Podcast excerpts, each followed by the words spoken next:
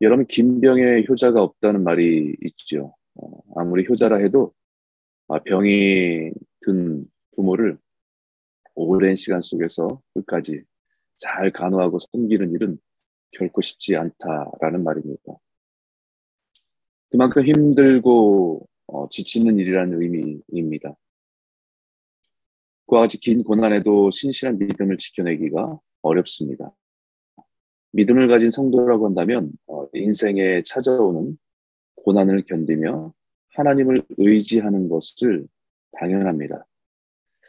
그러나 그 고난이 길어지고 어, 고통이 쉽게 해결되지 않을 때에 그럼에도 불구하고 변함없이 믿음으로 지켜내는 일은 정말 어려운 것 같습니다. 다윗도 이제 사울에게 쫓겨다니는 신세가 된지 어, 거의 한 7년, 8년 정도 되는 시점에 있습니다.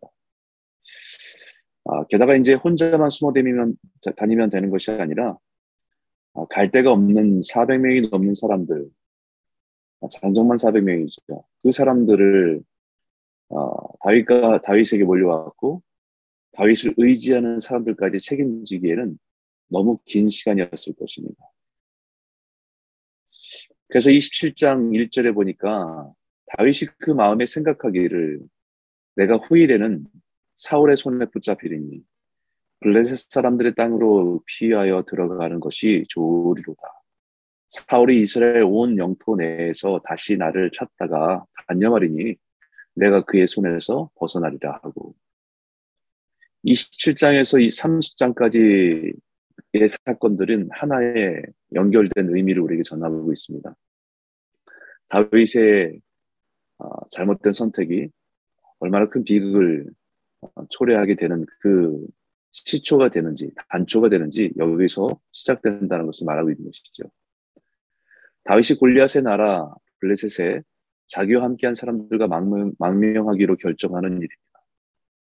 여전히 이스라엘을 블레셋과 전쟁을 하면서 서로 대적하고 있는 원수의 나라임에도 불구하고 다윗은 블레셋의 아기스 왕에게 나아가 은혜를 구하고 있는 것이죠.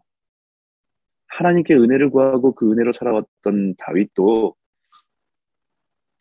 오랜 고난과 사울에 대한 두려움이 그치지 않자 결국 그가 생각하고 결정한 것이 블레셋의 아기스 왕에게 망명해서 살아가기로 한 것입니다. 그러나 블레셋의 망명에 살아가는 것은 좋은 결정이 아니었습니다.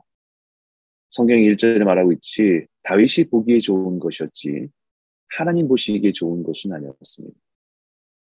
인간적으로는 이해가 됩니다. 얼마나 힘들면 이스라엘을 적대시하는 나라에 가서 살아가는 것을 결정했을까 하는 생각을 하게 됩니다. 어쩔 수 없는 결정입니다.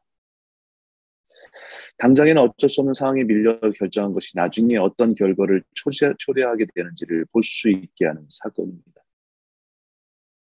그로 인해서 아기스 왕에게 한 지역, 시글락이라고 하는 지역을 얻어서 살게 되지만 결국 블레셋이 이스라엘과 전쟁하러 나아갈 때 참여해서 블레셋 편에서 싸워야 하는 난처한 상황에 빠지게 되고 물론 블레셋의 신하들이 그를 여전히 믿을 수 없다고 하여 전쟁에 참여하지는 않았지만 그가 잠시의 타협이 어떤 영적인 딜레마에 빠지게 되는지 우리에게 보여줍니다.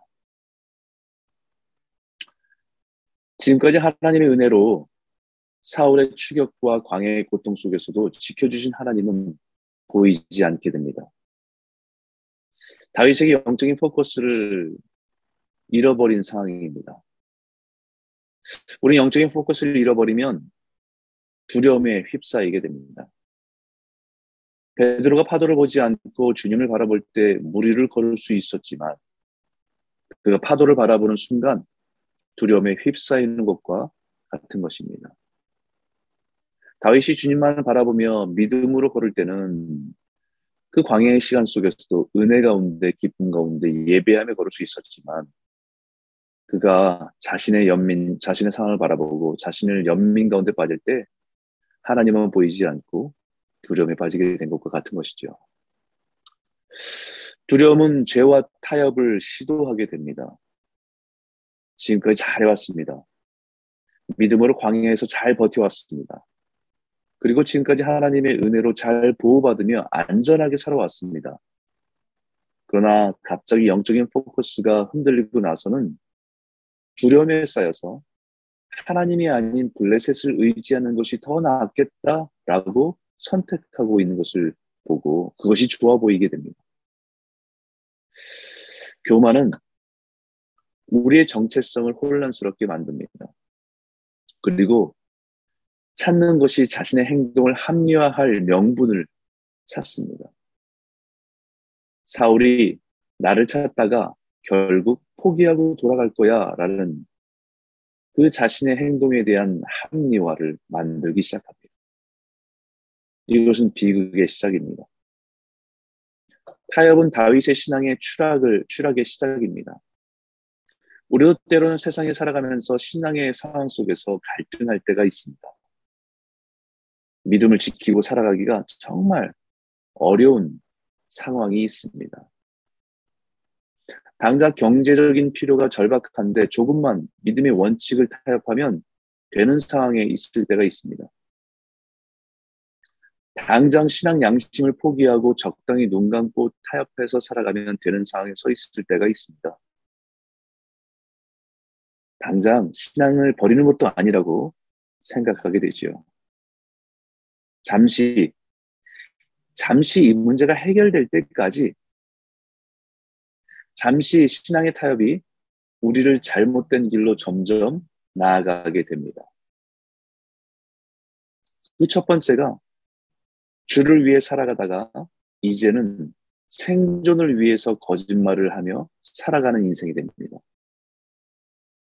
3회상 27장 8절에서부터 있는 내용의 다윗은 아말렉을 공격해서 취한 전리품을 들고 올 때에 블레셋의 아기스 왕이 그것을 어디서 취한 것이냐고 물어봅니다. 그러자 유다 지역을 공격해서 취한 것이라고 말합니다. 자신의 조국인 유다를 공격해서 취했다라는 말로 아기스 왕의 신임을 받기 위해서 거짓말을 하게 되는 거죠. 세상 사람들은 그것을 처세술이라고 말할 것입니다. 세상과 타협하기 시작하니까 결국 세상 사람들이 살아가는 삶의 방식을 그대로 취하고 살아갈 수밖에 없습니다. 그 두 번째가 생존하기 위해서 살아가다 보니까 결국은 나중에 자기의 신념과 충돌하며 살아가는 모습을 봅니다. 이미 자신의 하나님인 하나님의 사람이 정, 사람이라고 하는 정체성을 잃어버린 상태이기 때문에 누구보다 블레셋 왕인 아기스의 왕의 마음에 들어야 하기, 하게 됩니다. 이제는 블레셋이 이스라엘과 전쟁에 참여하겠다고 나서게 됩니다. 그리고 그 블레셋을 위해서 자기의 조국인 이스라엘을 대항해서 싸워야 하는 상황 가운데 서게 됩니다. 이게 웬 아이러니입니까? 다윗이 누굽니까? 하나님의 마음에 합한 사람, 만군의 여호와 이름을 망령되이 여기는 블레셋시장에서 돌맷돌을 들고 무모하게 골리앗이라는 거인 앞에 서 있던 다윗이 이제는 사울이 무서워서 블레셋을 의지하게 되고 블레셋을 대표해서 이스라엘에 대항해 싸워야 되는 상황 가운데 서 있게 되는 것입니다. 마치 청년들이 처음 회사에 들어가서 술자리 피하고 자신의 신앙을 지키고 지키려고 하는데 자신의 상관이 자신의 보스가 나도 교회 장모야 너만 그렇게 티내냐라고 하는 말하는 것과 같은 상황 가운데 처해진 것입니다. 세상에서 수, 생존하기 위해서 누구보다 자신의 세상 사람다워야 한다는 생각으로 순수하게 믿음을 지키려고 하는 청년들을 질타하고 공격하는 것과 같은 것입니다. 하나님의 마음에 합한 자로 살아가는 다윗이 아기스 왕의 마음에 들기 위해서 살아가는 것입니다. 세상의 인정과 성공을 위해서 살아가는 것이죠. 심력자 롤로메이라고 하는 분은 이런 말을 했습니다. 인간은 길을 잃었을 때 더 빨리 뛰어가는 유일한 동물이다. 이미 믿음의 길을 벗어났습니다. 계속된 이야기 속에서 다윗은 더 블레셋 사람처럼 보여야 합니다. 더 블레셋 왕의 마음에 들기 위해서 충성하는 모습을 보여주어야 합니다. 블레셋 아기스 왕이 생각하기를 그는 영원히 내 부하 사역자가 된다고 생각할 정도입니다. 누구를 위한 사역자라고요? 블레셋 아기스 왕을 위한 사역자가 되리라고 믿을 정도입니다. 더 나아가서는 29장 3절을 그가 망명하여 온 날부터 오늘까지 내가 그의 허물을 보지 못할 도다라고 말합니다. 여러분 우리는 세상 사람들에게 칭찬받아야 됩니다. 이것을 마치 세상의 세상의 주인 세상 사람들을 주, 주인 세상의 주인을 죽게 대하듯 성실하게 살았다고 말하고 자신은 말하고 싶을 것입니다. 그러나 성경은 그런 의미로 우리에게 말하는 것이 아닙니다. 우리가 조직폭력배의 두목으로부터 칭찬을 받거나 마약 딜러로부터 칭찬을 받는다는 것은 주님께서 말씀하시는 성실함과 충성됨의 의미가 아닙니다. 우리가 때로는 세상과 타협해서는 안 되는 것이 있습니다. 그것은 우리가 주님의 자녀로서 지켜야 할 본분이 있어야 합니다. 나는 잘 해왔어. 나는 얼마든지 세상에서 균형을 잡을 수 있어라고 생각하는 부분에 적당히 세상과 타협하는 순간 점점 더 세상의 죄악 속으로 빨려 들어갈 수밖에 없습니다. 다윗, 다윗은 영적인 길을 잃었습니다. 하나님이 아닌 블레셋을 의지하기로 한 순간부터 더 블레셋 사람처럼 아니 블레셋 사람보다 더 블레셋 사람처럼 살아야만 하는 요구에 빨려 들어가게 되는 것입니다.